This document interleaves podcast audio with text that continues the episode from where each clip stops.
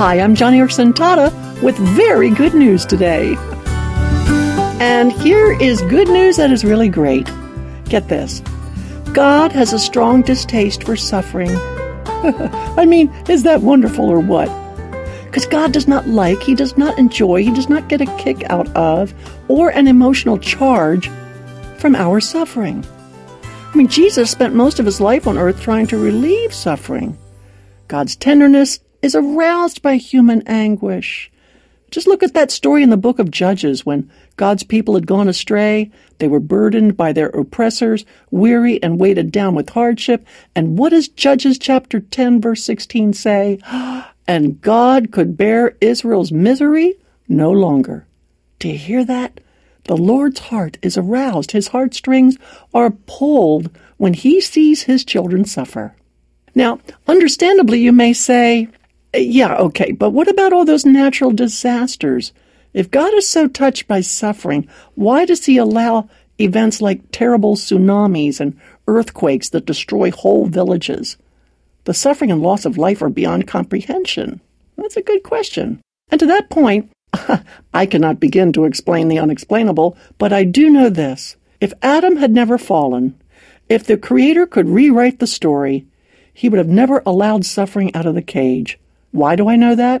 Because Lamentations chapter 3 verse 33 says, quote, For God does not willingly bring affliction or grief to the children of men. Oh, friend, that shows the heart of God when it comes to suffering. He does not get a charge out of me breaking my neck. He is not delighted when your spouse receives a bad medical diagnosis. He takes no pleasure in multiple sclerosis or birth defects. All of these diseases and disabilities are only around because sin did leave the cage. Human beings rebelled, and consequently, the curse fell. And ever since man's rebellion in the Garden of Eden, our world has groaned, and people have suffered under wars, floods, earthquakes, disease, and so much more.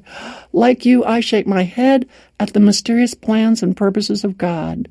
But here's the thing tragedies like these, big tragedies, either drive people away from God or tragedies draw people to him. It's why when Ken and I stop on the road for an ambulance rushing by, we always pray for the victim and the family. We, we pray that whatever the accident or the injury, that family will be drawn to God, not away from Him.